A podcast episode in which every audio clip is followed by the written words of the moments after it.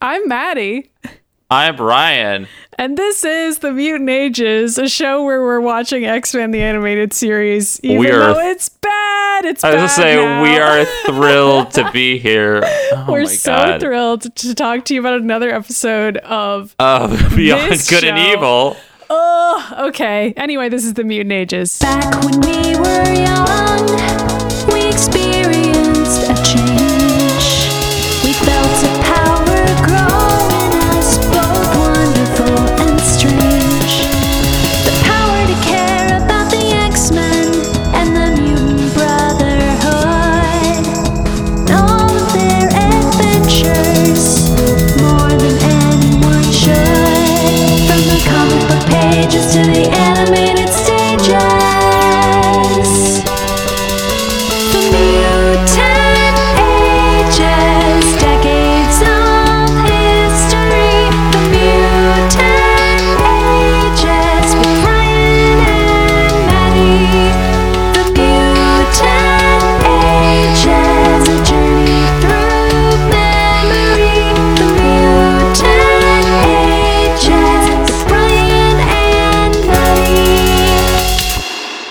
Season four, everyone. We're season season four of X Men the Animated Series, and holy shitballs, it is like. What happened? Like honestly, know. what happened? Like the first three seasons were so strong, and it's not that like, this season is even bad per se. It's just like the quality definitely dropped, and maybe they knew they were getting canceled, so they were given less. But it's they the were given- opposite of that. They didn't know whether they were going to get renewed or not. I think it's like they just don't care anymore. I can't explain this because this is. or they is, ran out of is- material. I don't know. This is the third part of a four part episode that should never have been four parts. Like, it's got maybe one episode's worth of content in it. Maybe two. Maybe. But Maybe. they're like clearly dragging it out into four parts for really no reason. And actually, I would say, actually, I would say, I feel like most of what happens in these episodes basically already kind of happened in the one man's worth two parter. Like, it's the Yes. same shit It's again. the same fucking. I mean, uh, okay. First, the first part of this four-parter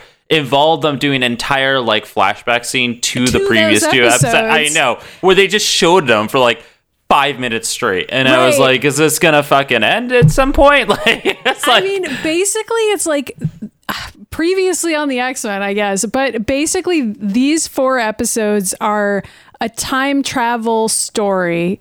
With about every the X-Men, character. with every single character who's ever appeared on the show, every villain, all Every under hero. Apocalypse, who is our least favorite villain, and he's the one organizing all the other villains in the middle of a time stream area portal in the middle of nothingness in And order he's to achieve psychics. question mark? Yeah so he's kidnapping a bunch of psychics. So he starts with jean grey kidnaps her right after she finally gets married to cyclops. Everybody's upset about that. Mr No, sinister wait, which part are they upset about? They upset about her being being kidnapped, kidnapped, or, or her being married to Cyclops well a second time? wolverine's upset about that which is I don't know. Nobody seemed pretty excited about that wedding. R- Rogue was all like, "I wish I could marry I someone." just- i'm alone all the time Logan's like jerking off to himself, being like, "Neither of them were with me." I'm like, fucking Jubilee had to kick everybody out. Storm was the only cordial one. Beast sat in the corner, fucking quoting poetry to no one. Uh, wait, who else am I missing? Gambit wasn't even fucking there. I think. Like, where Okay, was he? this episode, randomly Rogue and also Gambit are just back again, which I did appreciate. I was like, I'm glad they're there, but they like They wasn't explain get to why they do weren't anything. there. Yeah, whatever. It doesn't matter. So meanwhile, Bishop and Cable are characters who matter as well because they're time traveling around.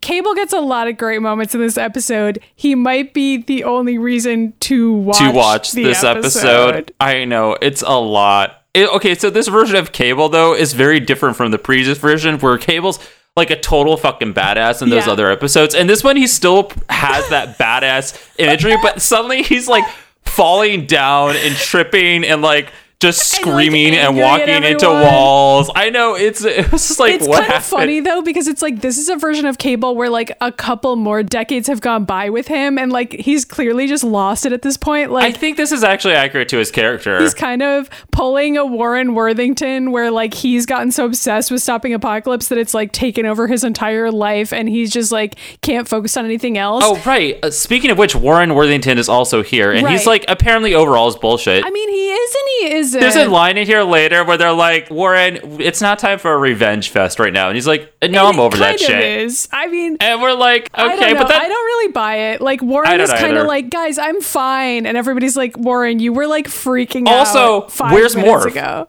Where is Morph? Morph is just not around. Morph left the wedding after Jubilee told him to, and he went home and he's just hanging out with like Moira jerking off by don't know. himself. Where he's like, Logan's not here. What do I do? Morph oh, jerked off. essentially no longer a character on this show. I show. mean, uh, yeah, oh my god, do you think Morph morphs into Logan when he's alone and just jerks off, like looking in the mirror? God, tragic. I mean, I Isn't hope that not. awful? And then he has to like have a whole therapy session with Moira about the fact that that's like the only way he can get off at this point. I mean, what would really be sad would be if he turned into Mr. Sinister and that was the only way he could get off. That would be. I mean, he wouldn't need to do that. He would just call Mr. Sinister. Mr. Sinister would gladly show up No, with a whip.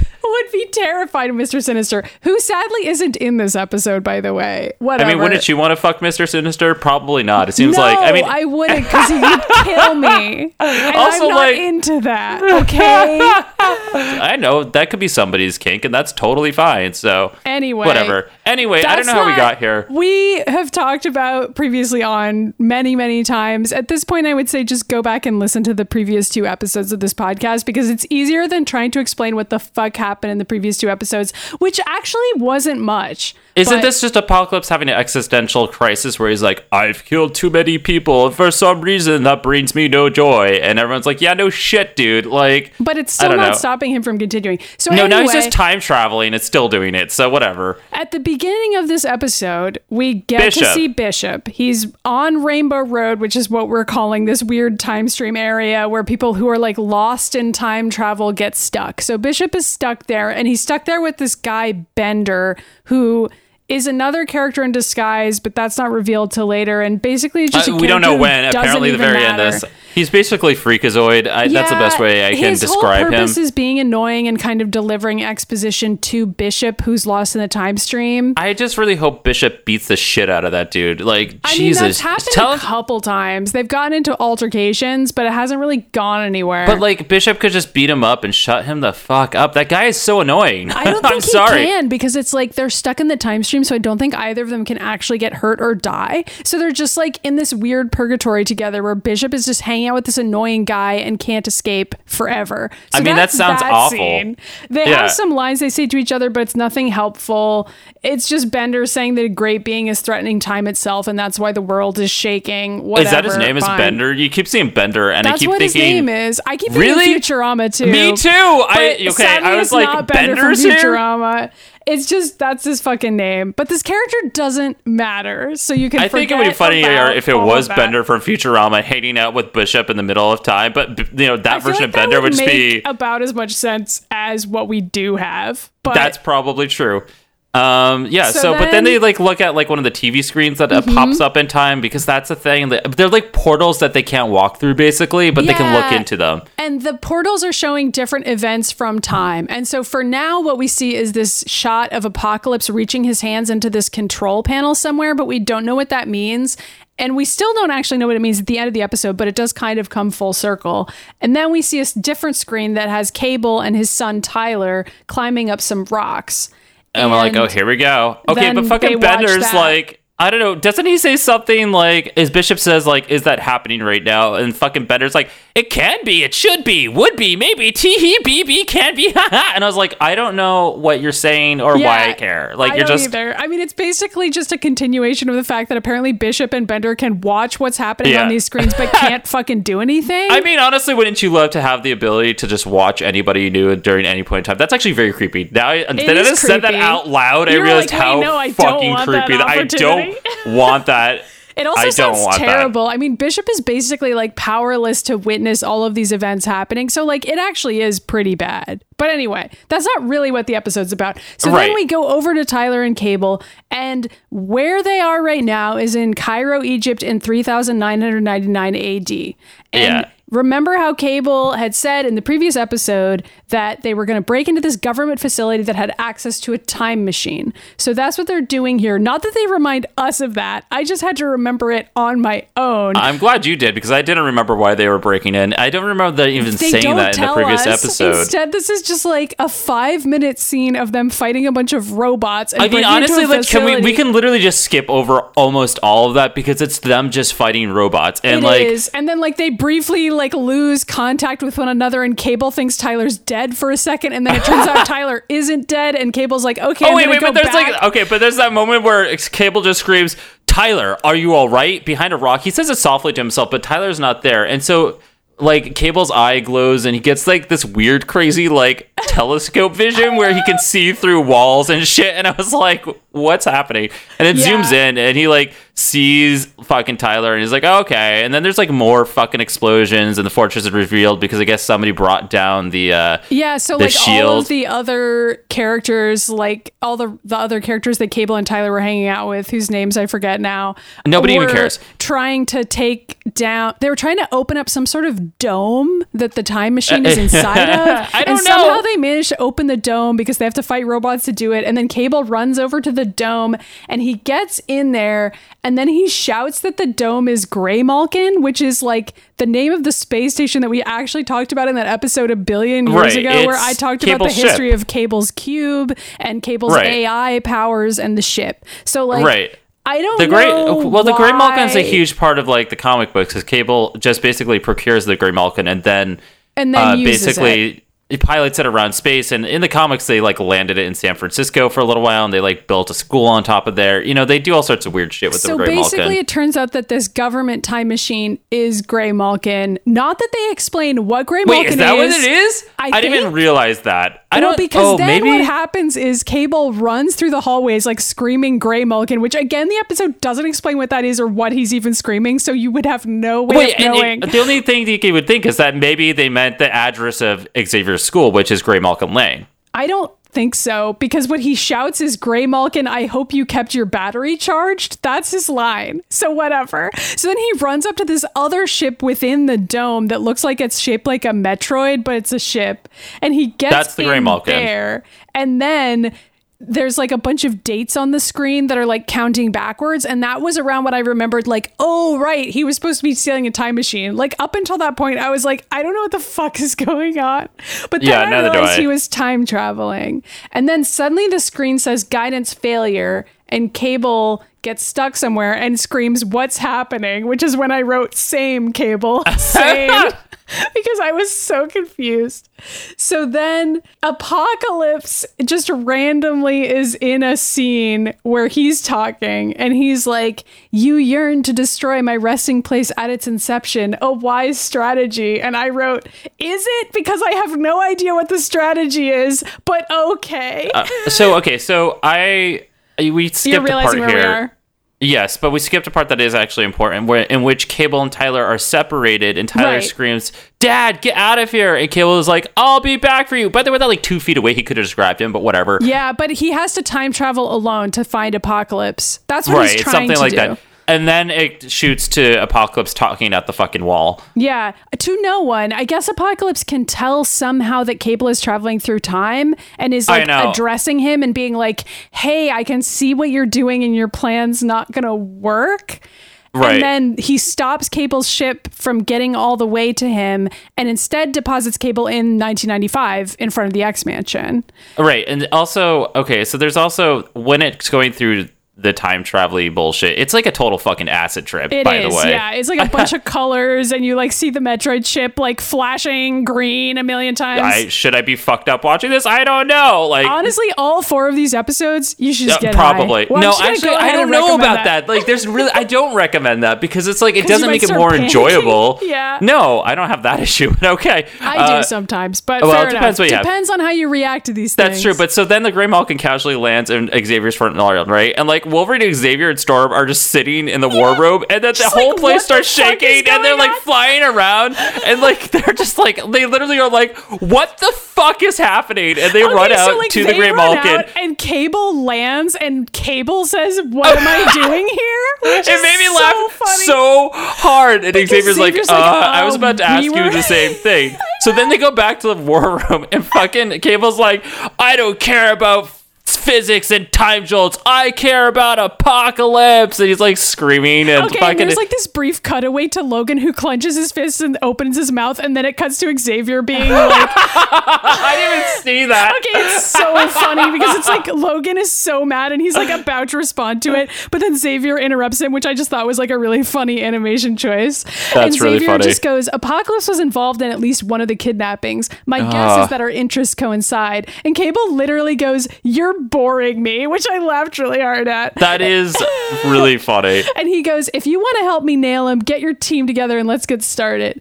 And then there's a cutaway to Beast and Shard who are looking at a computer model of like time travel shit. And Beast is basically like a powerful force traveling through time is probably what intercepted Bishop and threw him off course. And Shard is like, That's just a theory. You don't have any proof. And Beast I'm is like, why did Shard instantly reject that? I don't know. And Beast is like, the computer says it, and we don't have any other fucking ideas. So, like, why are you? I know. arguing? Beast is just kind of like mildly annoyed, but it's Beast, so he kind of just like He's like super he fixes his it. glasses for a second and then is like, uh, like basically Beast is one of those characters when somebody super fucking annoys him. He's like, hold, hold on, bitch, and he takes off his glasses and he like takes He, out like, the lens cleaner. them. He Yeah. wi- he wipes it down, puts it back on. He's like, okay, let me explain to this why you're a complete idiot, and Yeah. like that's who Beast is. It's amazing. So, he basically does that with Shard. And then, meanwhile, over to fucking Sabretooth in the fuck prison. So, with like, with Cyclops and Archangel, who's it literally is the fuck prison. Sabretooth is dressed up like he's fucking Hannibal Lecter, by the way. I don't know why, but but the X Men have put like a Hannibal Lecter mask, gimp ask mask onto Sabretooth, like tied him to a chair. Cyclops Yeah. is like sexually interrogating him and being like, You're too stupid to plan any real plans. What are you doing? And Who do you work for? And Sabretooth is like, suck rocks, pretty boy. Which is what I immediately interpreted as suck on my balls, pretty boy. yeah, me too. But then it's interrupted because Wolverine hears this. He's like, oh, somebody's fucking Sabretooth without me. Better get in on this shit. Yeah, so, like, Logan busts through the door and he's like, "Hey, the professor needs you." And Cyclops is like, "Sure, fuck this," and and walks out with Warren. And then Logan like dramatically sets Sabretooth free, slams the door shut, and says, "Okay, Hairball, that let's talk." And then they just fuck immediately. I guess. I mean, that's what I assumed happened. It's like as soon as he got Cyclops out of the room, he like shuts the door, locks it, and he like wiggles his eyebrows. Is like, "Hey, Sabretooth, I know let's how to get, you, the you to fuck talk. I know. It's like okay, and It's so Sabretooth immediately jumps out of the chairs. Yeah. I know, and it's like they just blatantly fuck. Uh, meanwhile, it goes back to the war room while Logan and Sabretooth are fucking, and Yeah. Cable explains that in the future they discover that there's this thing called the Lazarus Pit in some pyramid, which Apocalypse is using to keep himself alive and heal himself. So we've discovered that he's not actually immortal. This like Lazarus Pit.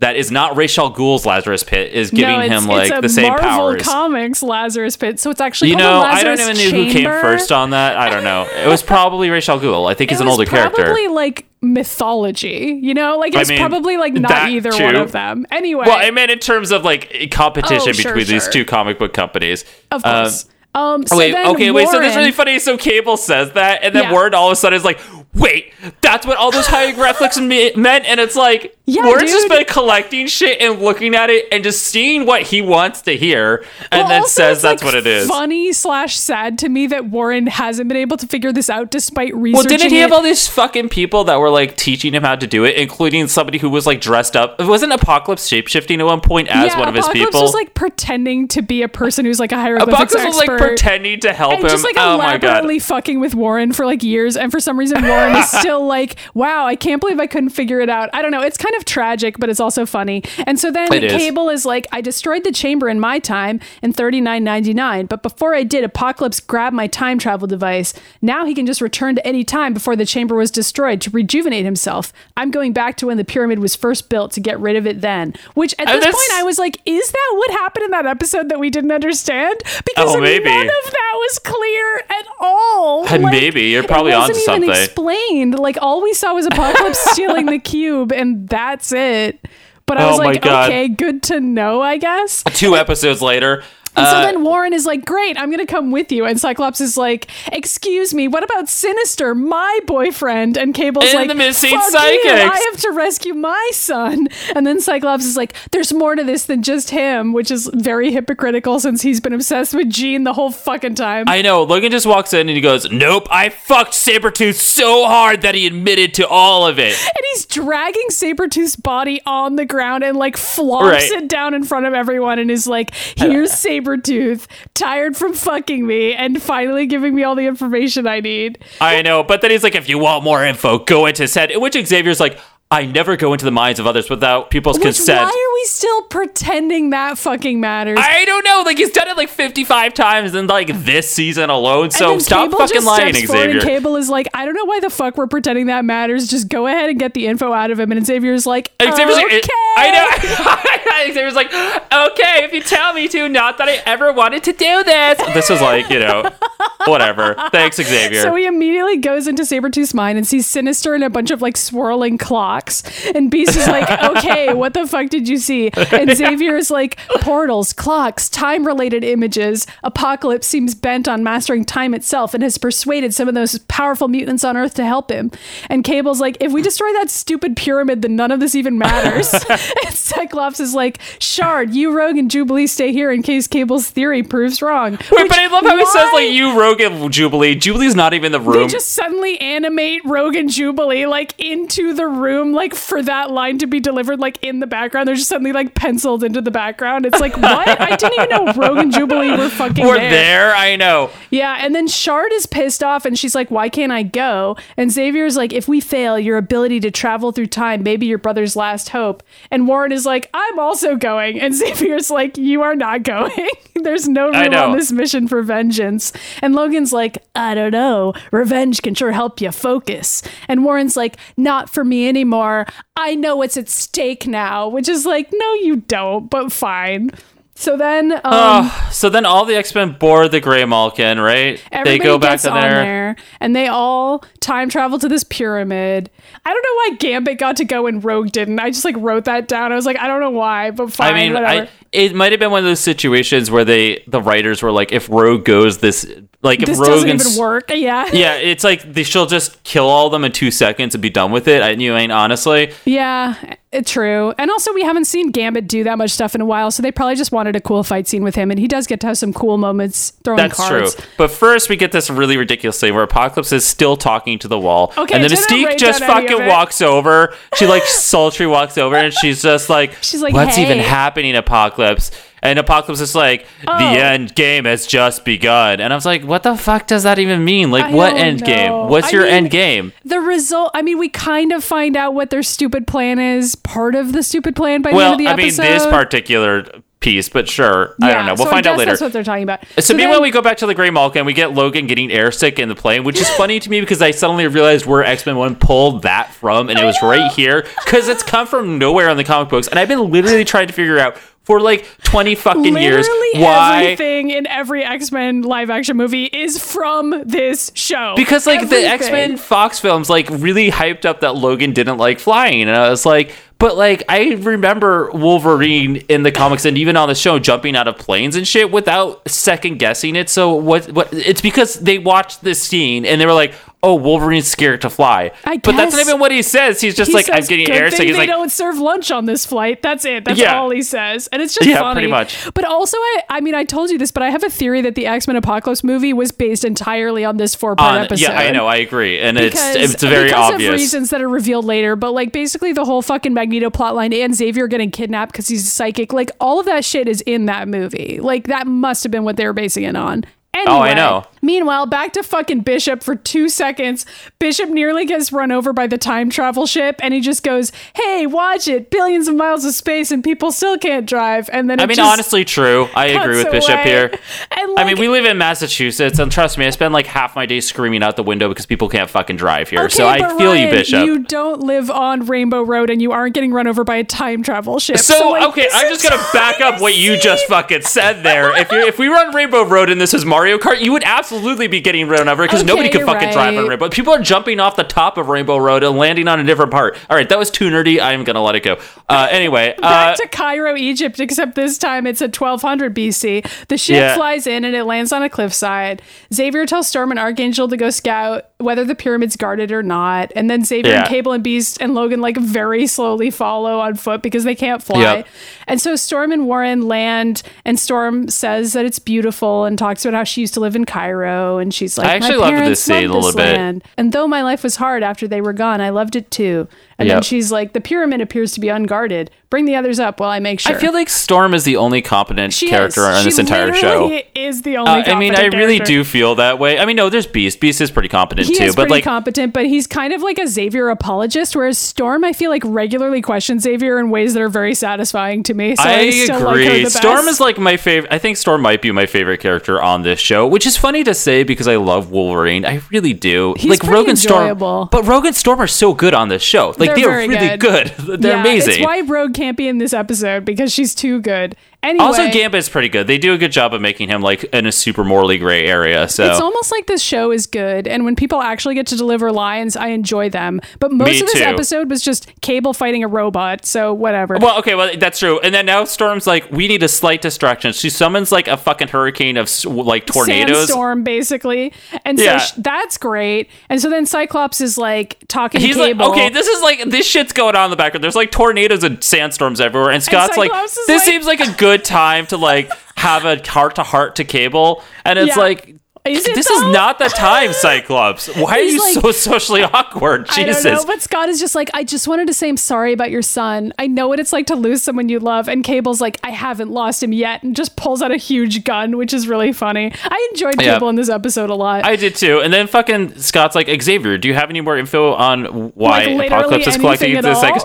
Wait, what's really funny is that I wrote down, do you have any more info on why Xavier is collecting psychics? Which is wrong, but also like something he would do. So I like how I accidentally wrote that. yeah, Uh, and so then Cable interrupts to say, "Who cares? He's pure evil," which is yeah, funny. seriously. And then Beast has like a fucking like two minute monologue, and I didn't write any of it down. I don't care. I was just like, Beast, there's fucking like tornadoes. This is not the time. What the He's fuck? just like Beast is like going into this weird existential thing where he's like, if Apocalypse is pure evil, then that means we won't be able to destroy him because you can't destroy evil itself. And the conflict between good and evil is Oh part of the fabric God. of the Shut the universe. fuck up, Beast. And I was like, Beast, this isn't your fucking philosophy lecture. Like, we just travel back in time to stop this guy from killing a ton of people. and you're like busy being like, I don't know. I feel like somebody else evil will just rise up to replace him. And it's like, yeah, sure, dude, but we're going to try to prevent it anyway. So anyway, Cable is like, I'll worry about that shit later. And he just walks away and like, Okay, but also the pyramid. they go over to the pyramid, which is not a pyramid. it. It- okay, the pyramid, by the way, is just like Castle Grayskull. Like Yeah. it's just like a carbon copy of that, and they're like, "Here's the pyramid." I'm like, "What part of this looks like a pyramid?" There's like literally a skull on the front. Like, what the fuck? Yeah, so, the skull opens and the four horsemen of the apocalypse just fucking fly out. Uh, we don't know who they are. They're, they're just new horsemen. Yeah, these they're are nameless. ones who are they're like death pestilence. Like they're just named as the horsemen, at least in the Wikipedia. yeah, and Warren's standing there and he's dramatic. He's like, "The four horsemen," and he like falls down a little bit. I'm like, "Oh my god." And then there's a really long fight scene, which oh I like tried god! to write I just down, I, but the I only just note that I wrote that I got you know all I wrote was that Beast tries to that Beast thinks that he can fight people by throwing rocks at their faces, and I was like, thanks, Beast. You yeah, know. he like throwing rocks at also, horses. Storm isn't doing anything. She just immediately gets wiped out, and I was like, I didn't understand what happened, but she was on the ground, and I was like, that's what? yeah, I was really stupid. Another But then Warren has situation that where fucking wait. Warren has that line where he's like, "There's no use fighting me. I had your job once," and I was like, but it's also like, no, you didn't, not yet, not in this timeline, dude. Also, was was he fighting war? I don't know if he was. I Probably. don't either. Anyway, it doesn't matter. So then, Oh wait, then fucking Gambit is there. I wrote that down. Gambit. Yeah, I forgot he was there. cards He's in in, the the background. with no lines throwing hard cards, and I was like, what? And then he does like fifty-five black flips, like maybe ninety, and then he gets shot. And I was like,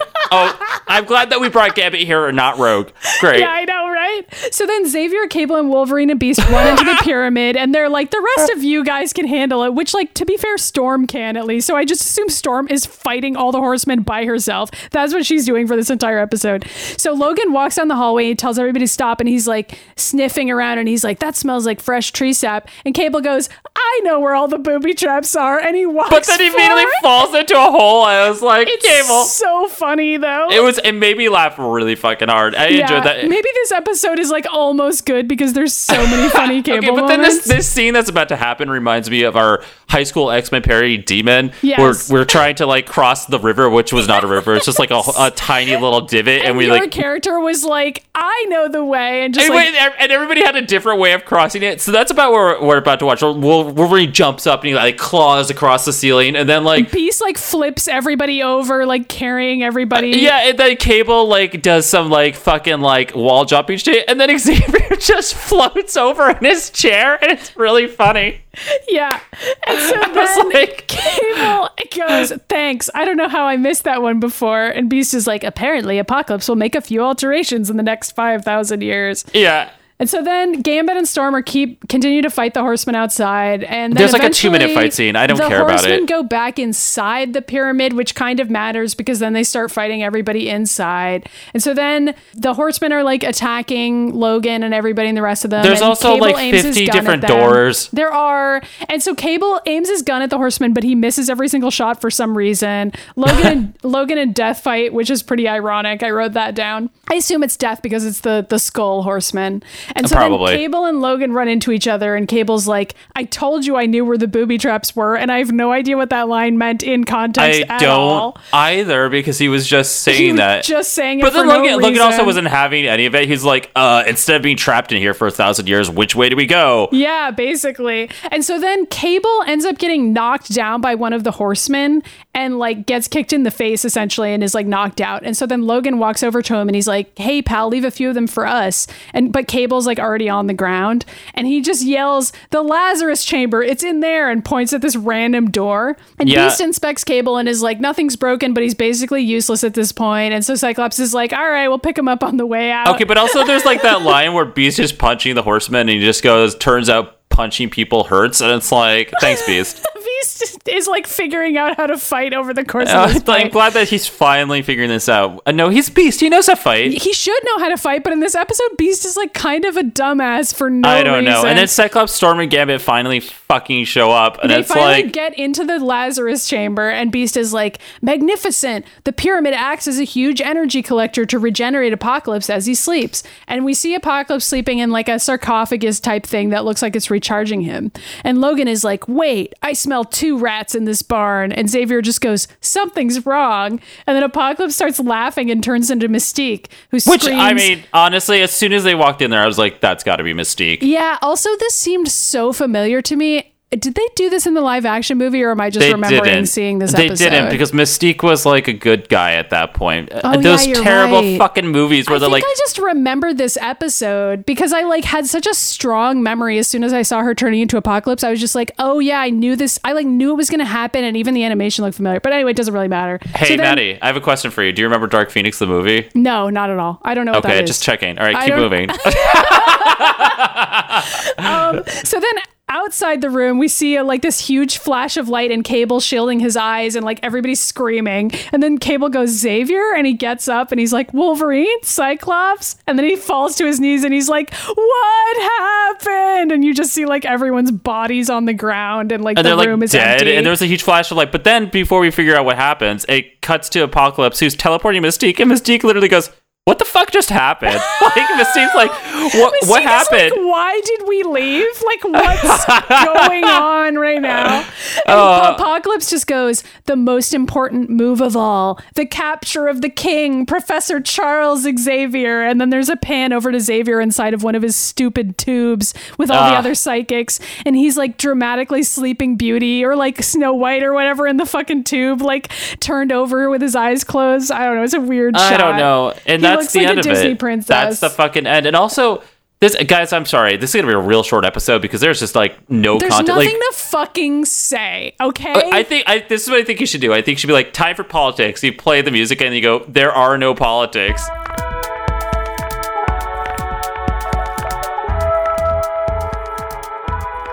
I don't Okay. There, I mean, there really isn't. I can't pull anything for this. I really, I tried. I don't know. It was a really fucking boring episode. Like It was. like, I did What is Apocalypse doing? What I is Apocalypse's what Apocalypse goal? is doing. Mostly, what I kept thinking throughout all of this is what we've already talked about, which is the fact that the live action movies just had to have been based on this shit, and like it's too bad because I feel like there are probably Age of Apocalypse comics that are more interesting than this. I don't know. I this these episodes don't make any goddamn sense, so I don't know why anything would be based on I these. But it also made me curious, like if the comics were based in part on some of these episodes, because I still don't know like when these scripts were written, and that would explain why they make no sense if that's the case. I mean, You know I what mean? agree. I agree. But even still, it's just like. I mean, do- why did they think they needed four parts to do this? Were they really trying to amp things up? And it was kind of like this whole episode was dedicated to them eventually capturing Professor Xavier, right? Yeah. And I guess we'll find out what the politic is once we find out why he's kidnapping all these psychics. Like, we know Yeah. Why he's doing it in the fucking live action movie. So I guess it could be that. In the comics, Apocalypse takes over and basically like leads an age of mutants being powerful and trying to kill humans. Like, that's his motivations in the original Age of Apocalypse stories. But that's not what this is. Except, I guess in the next episode, it could be revealed that that's his motivation.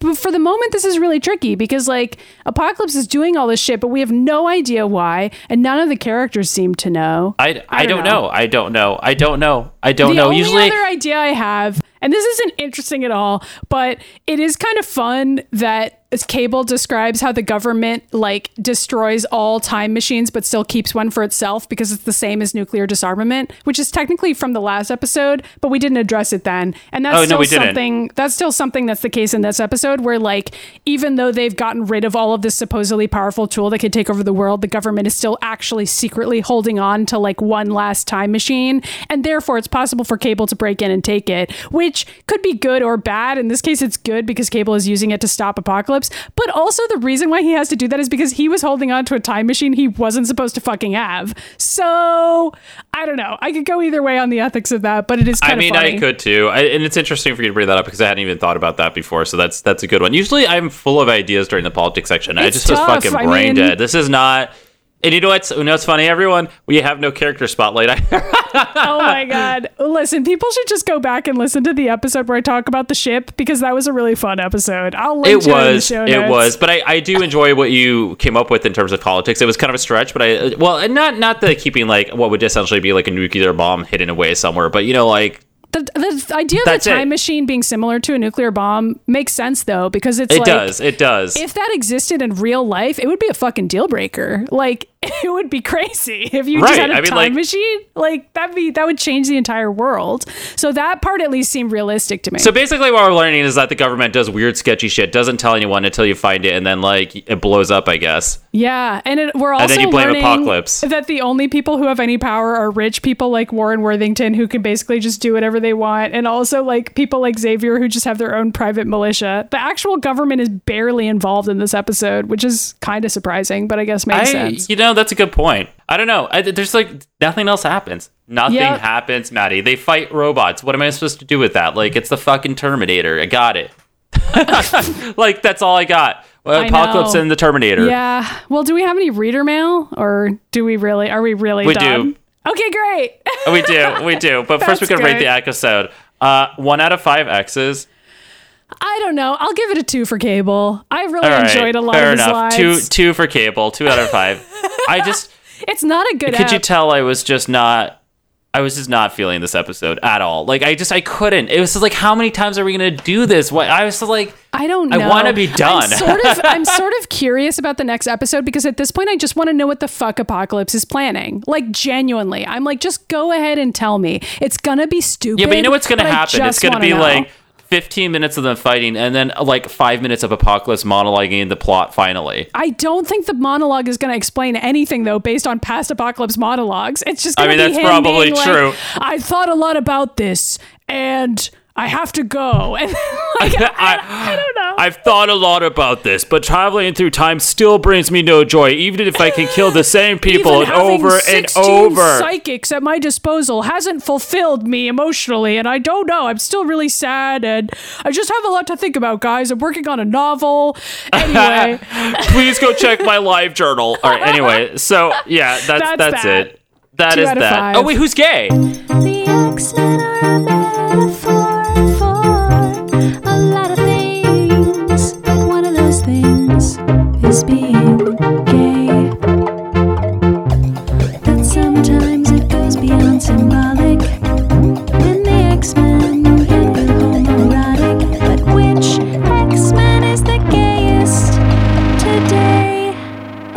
It's fucking Sabretooth. Uh, Like, it really is. it's I mean, there's- Wolverine and Sabretooth. and together because that scene. Am I supposed to re- read that Sabretooth is not? I mean, they've really amped him up on this show to be like super gay wrestler dude, right? Like that's what they're going for. Yeah, definitely. But also that suck rocks pretty boy line was like about as sexual as this show gets, especially given that he was wearing that weird face mask while saying I know, it. uh, he's, like, said it to Cyclops. chair. It was like, why is this even a scene? Like, what is going on on this show? I don't know. Sabretooth is like, blow me if you want an answer, bitch. And it was And like, Logan okay. is like hovering outside the door, like Cyclops isn't gonna blow him, but I will. Oh, and it- just, oh, it's like it was just like one of those moments where whenever Sabretooth is around, Wolverine stands in the shadow waiting for Sabretooth to say his name or being like, Man, I want to get versa. fucked right now. And then he walks in, he's like, I'm right here. I know. Either of them is constantly waiting in the shadows for their turn to walk out and be like, "I'm here, ready to fuck here. you." Finally. Anyway, that I was glad that happened. I also thought it was funny that Cyclops, like, still just quietly in the background, is like, "What about Sinister?" Because like they're obsessed that with was each other. that, that was really funny too. There was also that moment where Wolverine went to Cable and it was like, oh, they're cute because they have their past time that Wolves. yeah, because they're exes and they still kind of like each other. And so there was that little moment where Logan went over to Cable, who had like collapsed and was like, "Hey, leave some for us, pal." But mostly they were just mad at each other, which I still Yeah, enjoyed. pretty much. but Um, like that's that's the extent of gayness in this. I mean, like everybody else was pretty like. str- Well, I wouldn't even say straight. There was like too many. There were too many fucking robots happening. That's what was happening. Yeah, it was mostly just Cable fighting robots by himself for like a surprisingly long time. I long agree. time. It was just like it was just went on for way too long. I understand it's a kid show, and honestly, they probably are entertained by that. And like, if you look back in the '80s, like there were just like a lot of like action sequences in TV shows. So honestly, at the time this came out, this wasn't that irregular. Um, and they're clearly drawing from that because half of this episode looked like it fell out of fucking He-Man. So yeah, totally. I don't know. I guess I'll just also say, like, this is kind of a stretch, but I did see it as kind of gay at the end when Apocalypse was referring to Xavier as his king and like prize and all that shit. I was like, this is kind of weird. Yeah, well, it was Apocalypse standing there being like, Xavier will be my king, and I shall be the queen. Oh, it felt that way to me. Like, And Mr. Sinister's like, uh, back off, bitch. That's my role. Like, That's what's going to be at the start of episode four is Sinister, like snapping his finger angrily and being like, no, bitch, Xavier's mine. And also, so is Cyclops. And also, so are all the other psychics in the tubes. And you have to go now. Oh but my I don't God. know. I guess we'll find out when we we'll find out what happened. Okay, but also I like that scene where Logan dragged Sabretooth into the war room and he was like Amazing. Sabretooth Sabretooth was still conscious, but he was kind of like moaning. He was like, oh, like Wolverine just fucked his brains out. I'm pretty sure you invented that, but I'm going to Uh, go with no. it and say that that go back. happened. Okay, well, if there if there are moans there, you could put it in the episode, or you Okay, can flash great. forward and be like, Ryan was wrong. Okay. I will do one or the other of those things. And that means I'm going to have to rewatch this stupid episode in order to do Uh, it. well, so you can just rewatch me. that two seconds of it, and then if it's there, we'll put a clip it. on the social media. Still not worth it. Ryan was right. Sabretooth does moan sexually. Anyway, Uh, anyway, mail? let's let's do some reader mail. So our first reader mail comes in from Soren, who has written to us previously before, Yay, Soren. and has always offered us some great perspectives on I don't know p- ripping apart the life. show. I don't know. yeah. Uh, so Soren writes, Dear and Queer Maddy and Ryan, as always, let me preface this by saying that no matter what state my life is in, listening to the Mutant Ages is a consistent high point of my week. Thank you. Soren. That was cute.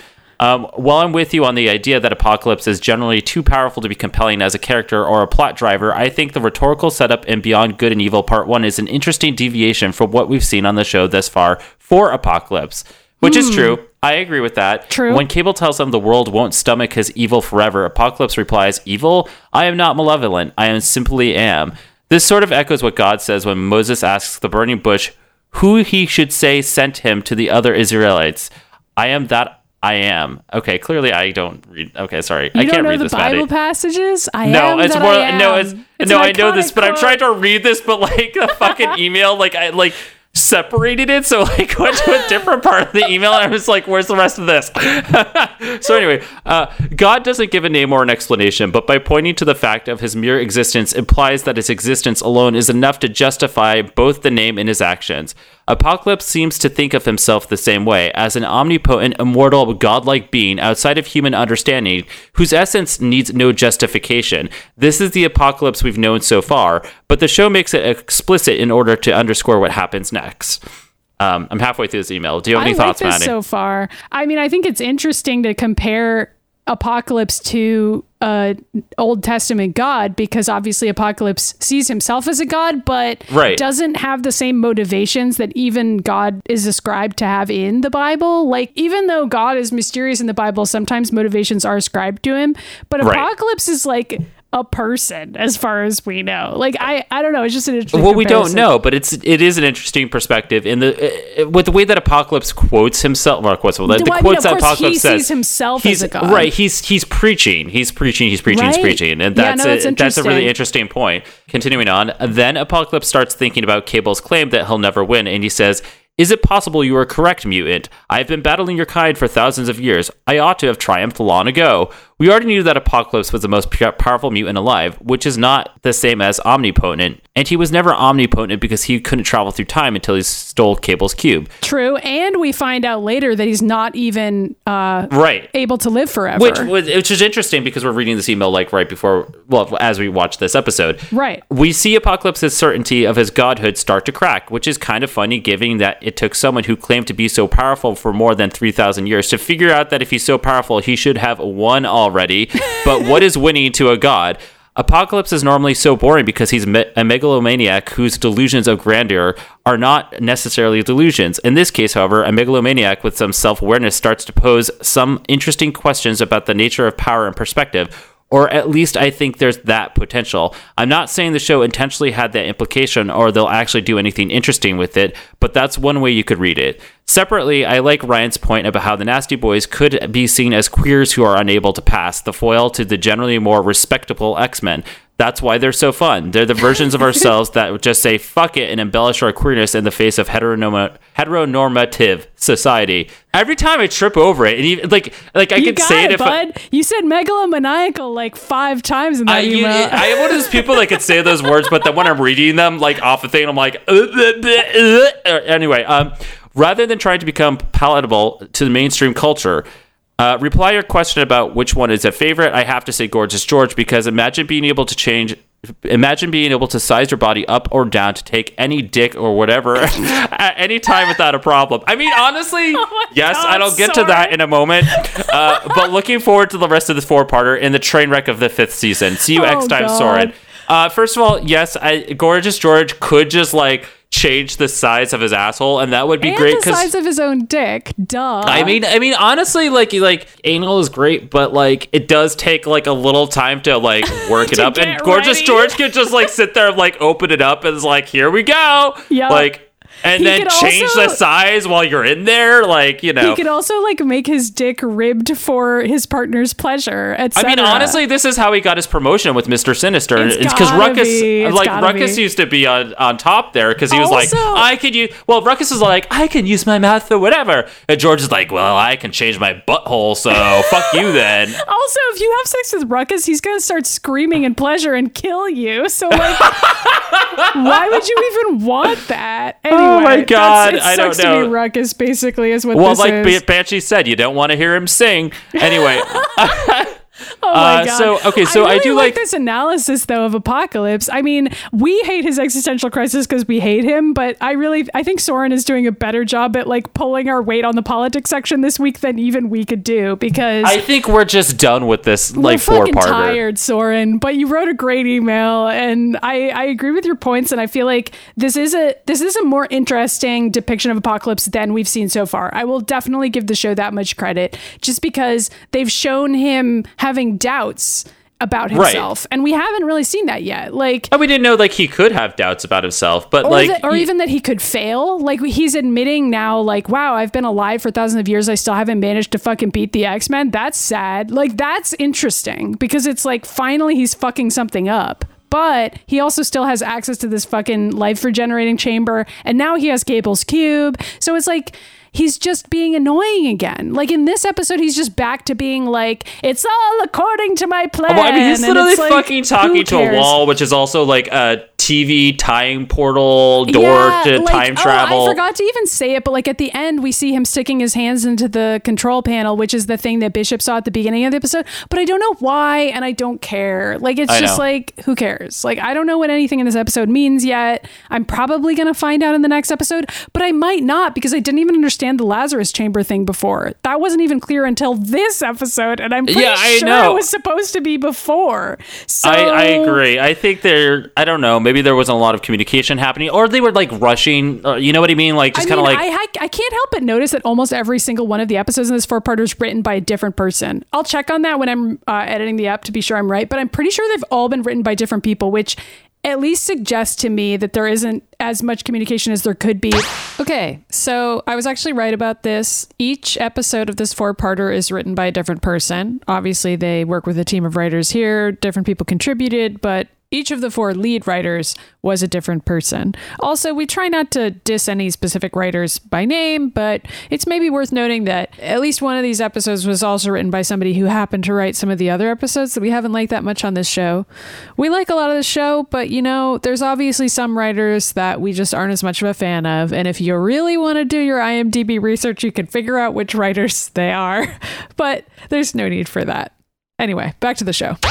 Well, also uh, what we've learned is that season four's production was like fucking all over the place, where the other seasons were not. I mean, that I mean- did start happening in season three. Like, I would say the I would say the production problems clearly started in season three, and they've just continued. And then Right. season five, we already know is going to be a shit show. Like the Right, animation is right. going to be bad. None of the plot lines are going to be things they planned for. And nothing, and nothing against the production team of this, the staff. I think they were just handed like a really shitty situation where they were like the animation wasn't being finished in time, and also whoever was like produ- the telling the producer it was like you have to produce this by this time, and like they didn't know if they were getting canceled a lot, so they were like, what do we fucking do? So I mean, in a way, I do feel for them. I do think that it's a Yeah. tough situation to be in. I also Um, you know, think I- it's I- cool that like they basically invented some of these plot lines from scratch and like inspired the comics. Like One Man's Worth were some silly episodes, but I still think it's cool that they came up with like a completely I original agree. story that actually I did agree. inspire some comics, and most of that story made sense for the characters.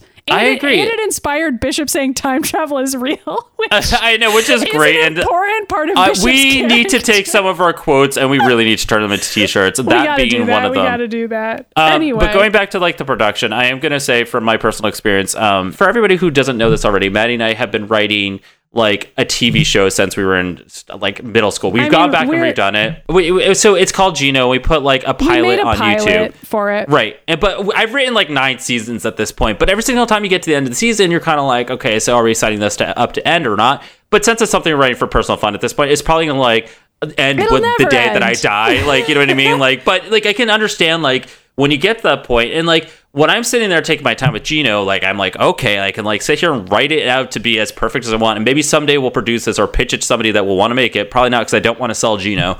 Uh, and I just remember like when you get there, like you take the time to clean it up. But when you're working for an actual TV show, 90% of the time it's like you're given these deadlines and it's like suddenly they'll be like, you can't make anything else, like finish it up in like three weeks. And like suddenly you just have to like end your whole fucking series and wrap everything up. And so I understand how fucking difficult that must be. And I think that's what we're running into here because it rings very similar to the end of season two of Young Justice. When at the time we thought that was the end of the show, and they get they were given very for, short notice to finish the show, and we got internally these terrible last two episodes, and that's what I feel like this was. But then they ended up getting renewed for another season, so it's just a weird production Yeah, shit show. It is know? weird. And I, I feel like it happens less now sometimes because like social media exists for better or worse and people can sort of rally others to come to their cause and be like, hey, if you love this show, you want it to continue. Like or maybe like another network will pick it up. Like sometimes like Hulu or Netflix or something or whatever. Other networks will just be like, hey, we're gonna do the next season, even though it's been Yeah. canceled elsewhere. Like that's Right. happened a few times. But back in the day, like in the 90s, there was no recourse for something like that. You had the studio system and that was it. Like if Right. they didn't want to continue your show, that was that. You weren't Yep. going to continue it. Pretty Or, much. And- in this case, randomly, if they just threw another season at you, if you had nothing fucking planned, you had to make it anyway. Well, you just had okay, so like, so, but it, and also like I think this is kind of a situation we're going to see going in season five, where season five is a radically different season four. But I'm just going to go. I'm going to I'm going to display my gay card for a second here. We're going to talk about the very end of Golden Girls, which it it doesn't matter if you're gay or straight. Everybody loves Golden Girls, but the very end of like Golden Girls, it ends with like Dorothy leaving and like everybody stays behind. But then there was like another weird additional season called Golden Palace that was just like not the Golden Girls. I mean, it was, but it wasn't. But it's like the, like it feels like the Golden Girls, but it doesn't look like the Golden Girls, and that's Okay. like what's happening with X Men the animated series. so that's what So- season five is going to be. It's going to be the Golden Palace to X Men It's, TAS's Golden well, it's gonna be like the, the X Men Palace, maybe, but you know. great. That's what we can call it. We can call it Jubilee's Palace when we get there. Well, That's the Jubilee's Palace. We'll Finally, we- she gets to do something. I mean, be, let's be real. way- it's gonna be like Xavier's Palace, and the only person who's gonna left is like it's got to be the most interesting character. So I, guess like Wolverine's gone. Xavier's Palace, even though that's probably accurate. But also, just by the way, Jubilee still not annoying, still barely in the show. Still I know, I thi- don't know what the fuck I- anyone was talking about people. I, I you know what i wonder if people remember jubilee's fairy tale theater and it just have gotten hooked on it because that is legitimately a horrible episode well, we'll get there when we get there. We'll get okay there. yeah yeah We well there. we get there it's coming in season five everyone all right so uh, another email uh, comes from gary who writes hey maddy and ryan i thought of a game that might be fun to cross with the x-men universe of all the x-men universe characters fuck, marry, or kill. Uh, some special rules to make it a little bit more interesting. Xavier is already dead, otherwise that choice gets wasted on him. Uh, the one you choose to fuck is a mind-blowing one-off experience, but you can never hook up again. Uh, your marriage doesn't have to be monogamous, but your relationship is rock solid, and you never separate because of comics drama. And everyone you don't pick knows that you made these choices, and more importantly, you did not pick them. Uh, hope this is more fun than heart wrenching. Enjoy. This is basically Warcraft Valley, right? I know, right? Wait, so do you have an answer prepared? Because I feel like I need to think about this. I one. don't, and I read this in advance, but hold on. I I'm gonna. feel like I would marry Storm. That seems pretty obvious to I me. feel like. But the I mean- choice of who to fuck is tough. I'm I'm sort of vacillating between Gambit and Wolverine in my Okay, but first of all, but see, the thing is, like, if you're marrying somebody, you're still fucking them. So really, you get to Well, fuck somebody twice in this situation. But well, of course. But what we're s- this is like who's the person who you don't necessarily want to marry, but you just want to have one mind blowing sexual experience with, and like Gambit has got to be on the top ten of that somewhere. I don't know who else is on the list. I've I haven't thought that far ahead. Emma. I don't know. She could like go mean- in your mind and stuff. I, yeah, I feel like if I had to marry somebody, I, it's me, and I feel like Wolverine would be the Of one. I really do because, like, I've got a type, and like, also, like, I I, love I just Logan, but I wouldn't want to marry him. But I get why you would choose that. I mean, Right. But like it's interesting to me because in Warcraft Valley, okay, so we have another podcast Warcraft, called Warcraft Valley, in which Katie and I are reading and uh, all the old fan fictions that Maddy, Katie, and I wrote in when we were like kids. Many of and them. X Men related. And, yes, and, and and many of them, and it just becomes an X Men fan fiction. So we're in the X Men fiction. self-insert characters. So, char- fucking all the Ryan characters. has a self-insert character who dates Tony Stark, dates Iceman, I dates know, a but few he, different but, characters. but that character marries Iceman, and that's the character who I would have chosen Back back, then. then. And I, I'm still like, it's like a good toss up between Wolverine and Iceman. It really, really is. well, I guess. Well, who you're gonna fuck though?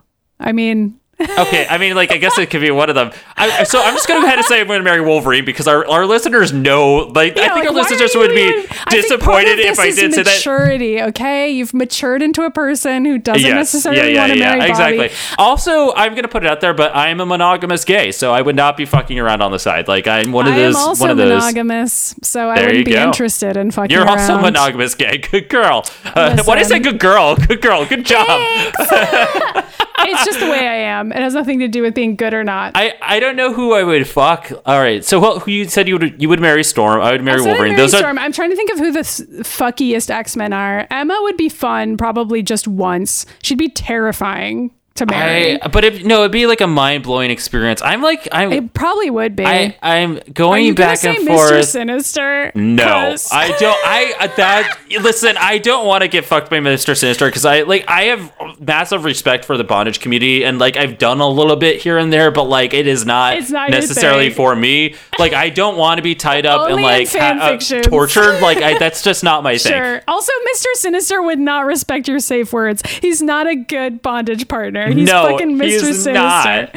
He wouldn't do that. You know what I'm gonna do? I'm gonna take out my top 20 list because I'm sure that's influenced my uh, choices in the long run. Okay, well, in the meantime, I think I would probably kill Apocalypse just because we've been talking Just 'cause he's about so fucking so annoying, much, and like- he's so annoying, and also it's a good deed to kill him. Like killing Xavier, sure, but like if you kill Apocalypse, you're fucking getting rid of Apocalypse. So yeah, that's kind of a no-brainer. I mean, I guess this fuck Mary Kill game takes place in the universe where the X-Men are real, so I may as well like use my powers for good. I guess my mutant Right. power is the I mean, power to kill yeah. one person on the planet, and that person could be one of the most powerful mutants in the world. Yeah, I'm gonna kill Apocalypse. Why not? I mean, I a part of me wants to kill Cassandra Nova just because she's so Ooh. fucking horrible. But I feel like she's like still not the most evil piece of shit on that sh- in the X Men universe. And I'm trying to really think of like, Of, like, a character is? who is really annoying to me or a villain that I'm just like, oh my god, they need to die. But honestly, the thing is with the X Men universe, like even like. A, a character like Senator Kelly, you're like, oh yeah, let's clearly kill him. But like, he's a character who comes around eventually and sees it from the other perspective. So that's actually really a- an interesting twist. I mean, Gyrich and Trask just want to straight up kill people, but they're really entertaining to watch, which is not like I don't want to be sitting here watching these two like bros like jerk off about how they're going to kill like a class of people.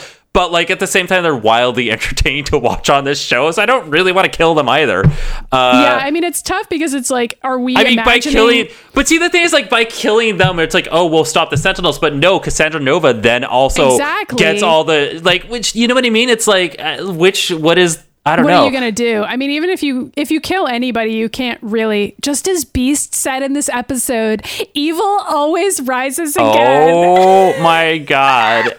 and it's like really funny. I can't even think of like a, a, a good guy character that'd be like, wow, they're really fucking annoying. I just wish they weren't in the X Men universe. You know, like. Well, this was a very difficult email. I think I'll we've come, done I, our I, best. I, am gonna I'm gonna come back to it. Just let me figure out who I'm gonna fuck first, and then we can figure out who I'm gonna kill afterwards. yeah, that Ryan, seems like were you gonna make Ryan's top ten fuck list? Didn't you make that at some point? I feel Oh, like I you did. We read it on the show, but I Didn't don't we know. We already solved this, and wasn't Wolverine at the top? Anyway, Uh, he was. Hold on, hold on. Let me see if I can find it because, like, uh, Ryan's fuck list. Yep. Uh, yeah, Wolverine was at the top. Who were the other ones on it?